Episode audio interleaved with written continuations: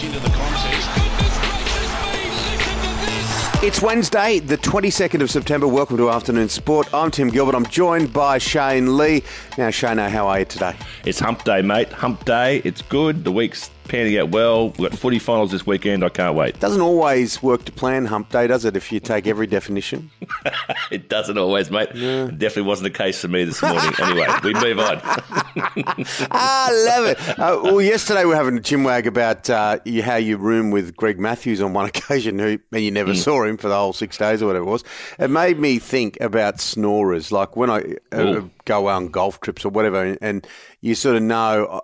I always try to get my own apartment because I have a penchant to, to rip the sheets off snoring when I've had a few red wines. What was that like? It was tough, mate. I got to room with Big Merv Hughes only once for an Australia A trip.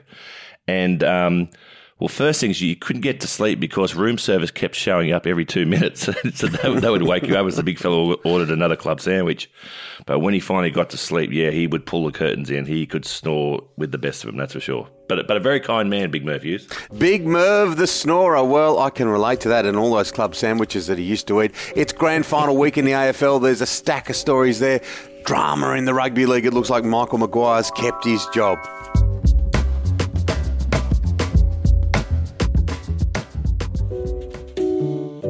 Now, there's nothing like a healthy head of hair. Shane, when I first met you, those blonde flowing locks, well, they had a life of their own. Yes, Timmy. As they say, look after your hair and everything else will take care of itself. Now, I've got something for you too, Timmy, even with that silver fox look. It's called Mane Hair Care. Oh, mane hair care. I know it. I absolutely love it. Yes, mate, specialised men's hair care, targeting scalp conditions to stimulate scalp and over time improve growth.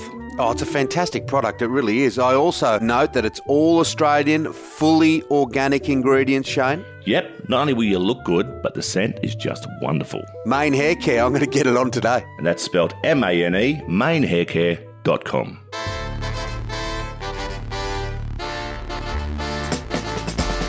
Okay, let's start with the AFL. And uh, before we start to talk about grand final week, uh, Lachie Neale, of course, who's one of the real superstars of the competition, Brisbane, such a talent. Now, he wants to, well, he's intimating about going back to Western Australia because um, uh, they're about to have a family and, uh, you know, he's trying to get his priorities in order because of the whole border situation has become such a nightmare to get from one state to the other. But the fans have slammed him. They can be very cruel sometimes. They can, mate, and um, but I reckon, mate, family comes first. And what the fans don't realise is that uh, loyalty doesn't exist beyond your, your playing days. Um, and when you get injured, uh, there's no sort of loyalty there. So, look, uh, his wife's from WA. She's having a kid, and with the whole bubble and the issues moving forward, potentially, he wants to have family around his newborn.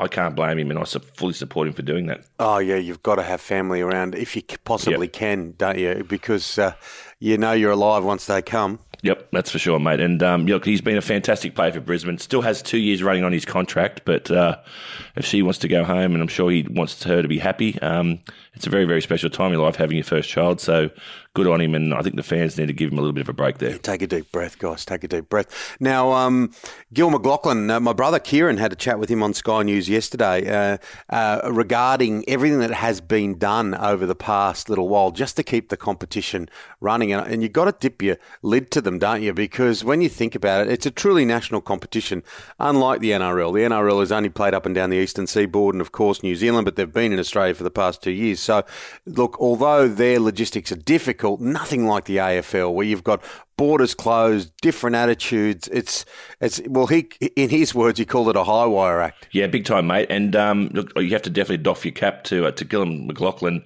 Um, it's been a minute by minute proposition this year for the AFL. Um, but if you look at it in terms of all games being played, it's been a huge, huge success. But you know, little things like rerouting umpires, um, rerouting players, getting staffed in and out of matches, quarantine.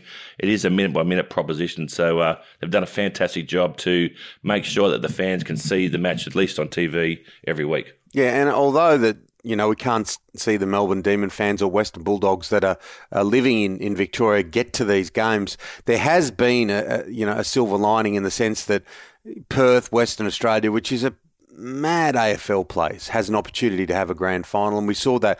Well, Queensland, you know, it's not an AFL Um, Brisbane's not an AFL city, but even still. Yeah, I agree, mate. And um, it'll, it'll be a fantastic spectacle there at Optus Stadium, which is a wonderful ground in itself. And um, yeah, come uh, this Saturday, uh, there will be a huge roar that goes around the crowd, and, and the players will know that they've earned their spot when they walk out in that ground for the grand final.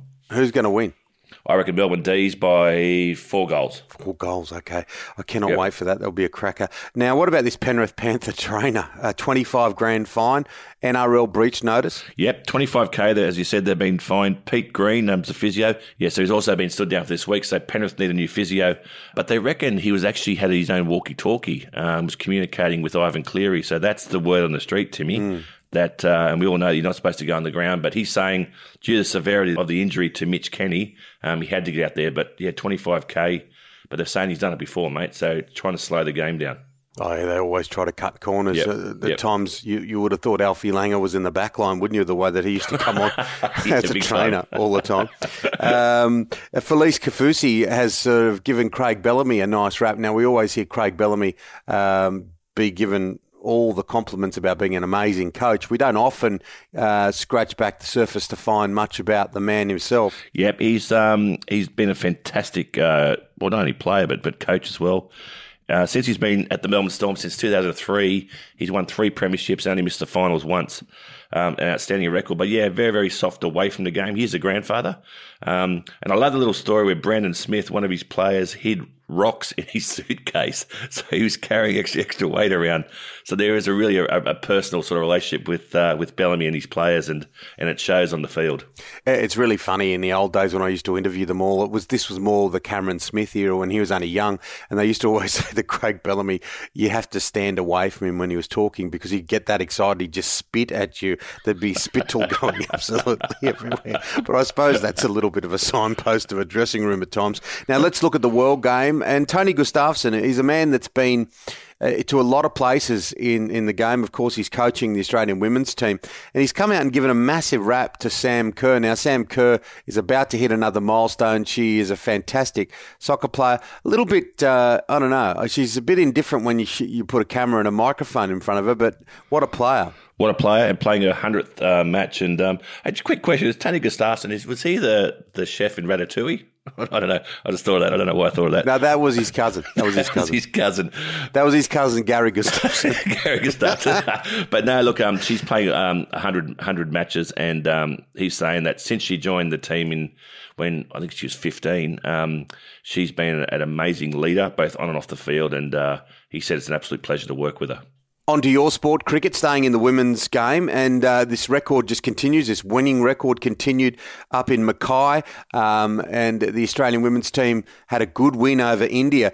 Darcie Brown, what about this mm. teenager, Darcie Brown? She can bowl. She can bowl. She took four for 33 um, at 18 years of age. Uh, the youngest um, cricketer for Australia to ever do that. Um, Ellyse Perry took four wickets at the age of 19, and Mitchell Starc at the age of 20.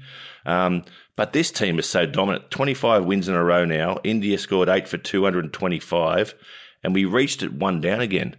And I watched this match, and Brad Hodge, who was commentating, was saying, if you bat number five for Australia in this in this women's team, you don't get a bat. Uh, Alyssa Healy scored 77. Uh, Rachel Haynes was 93 not out, and the, and the captain Meg Lanning with 53 not out. They're unstoppable. One down. Great win. Yeah, they're a machine-like sports team, aren't they? They really are. Mm. Uh, they really are building a legacy for themselves, the Australian women's cricket team. Now, heading overseas, uh, uh this is a really quirky, different, sort of sad tale. Uh, this one Green Bay Packers beat Detroit, but Aaron Jones lost something when he scored a touchdown, and not just your average necklace or ring or piece of jewelry. Yeah, sad story. Aaron Jones, the um, the running back who scored three touchdowns, had um, a vial of um, of his dad's ashes around his neck. So he said, um, sort of tongue in cheek, "I hope I lost it in the end zone because Dad would have been very proud of that. And he was at every match." Um, but yeah, the uh, the Green Bay Packers, um, Aaron Rodgers, the the quarterback, was exceptional. Threw four fantastic touchdowns, and um, yeah, funny story. But maybe his dad's very very pleased. He's part of the uh, the Green Bay Packers history to come. I don't want to be critical of people, but you, you, there's a chance you might lose it. If you're playing a game of footy.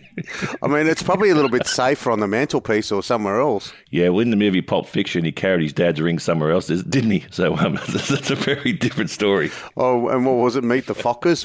there, was, there another story there. Um, all right, what about the golfing world? Nothing like a feud, and these guys absolutely hate each other. Everyone, if you love golf, um, the Ryder Cup is fantastic. It doesn't really matter if you you live in a country that's involved or not, because it's just the best of the best and Bryson DeChambeau and Brooks Koepka for the States, they don't like each other. They make it very public, particularly Koepka. He, he, he hates him. They do. They hate each other, um, and they're due to play for the, the US in, in the Ryder Cup. But they've been going at each other now for two to three years, two massive egos and they just keep going head to head. So they definitely won't be paired together, but uh, they're playing for the same team, mate. It'd be it'd be good TV to watch. Does it remind you of any cricketers when you were playing that, that really fucking hated each other. You know what I mean? Really, really just did not like each other. you know, sometimes, sometimes you're just going to be put in an office or a sports team or a club or something where someone just grates on you. Yeah, it, it was definitely, uh, it was definitely Warney and someone else pretty much every match. they oh, really? get stuck into each other. Yeah, but. Um, yeah, it, it, was funny to watch, but yeah, sometimes you need to put those sort of personal issues aside and just get on with it for the betterment of the team. Yeah, him and Steve Waugh aren't close these days. Um, no, yeah, no Christmas card uh, sent there. now, what about this boxing star kicked off the plane? Yeah, two very conflicting stories here. So, boxer Amir Khan um, said he's heartbroken. He's missed his um, pre-season camp um, for being kicked off a plane. Uh, he was sitting in seat hmm. one mm. A. Um, the the airline's saying, well, he wouldn't turn his phone off, he wouldn't sit down, and he wouldn't use a face mask. So and he said he did. So two conflicting stories there. But this day and age, you can't be mucking around on an aeroplane. So I'm pretty sure he wouldn't have been kicked off for no reason at all. Yeah, I know which story I'll run with. Yeah, yeah, yeah. It's pretty bloody obvious when you don't have a face mask on. Um, now, winding back the clock, I remember um, former New South Wales cricket CEO Bob Radford. He was he was a character, a, a real character, and he took you guys on a tour once. He was he was known for being a quite a raconteur, wasn't he? He was, mate. He was uh, he was an alcoholic, um, and Bradman said he was the best sporting administrator before lunch, which was a big rap. Um, and he he uh, remember sat down. There was four of us, and he went round the group and he gave a compliment to one of us, and then he would give us a bit of a backhand sort of compliment, you might say. Um, he mm. said to hmm. myself, Shane, you're, you're, you're a talented cricketer, but you know, don't take it too easy, champ. And he looked at Stuart MacGill. He said, "You're a very good leg spinner, but you're a smart ass." and he said to he said to uh, Simon Cook, "You're laconic. You're slow. Fucking wake up a little bit, right? You look like you're half asleep all the time." And then he looked at Phil Alley, and Phil was waiting for his compliment. He said, You're just an absolute dunderhead. and he goes, What's a dunderhead? Bill goes, It means someone with a head of wood.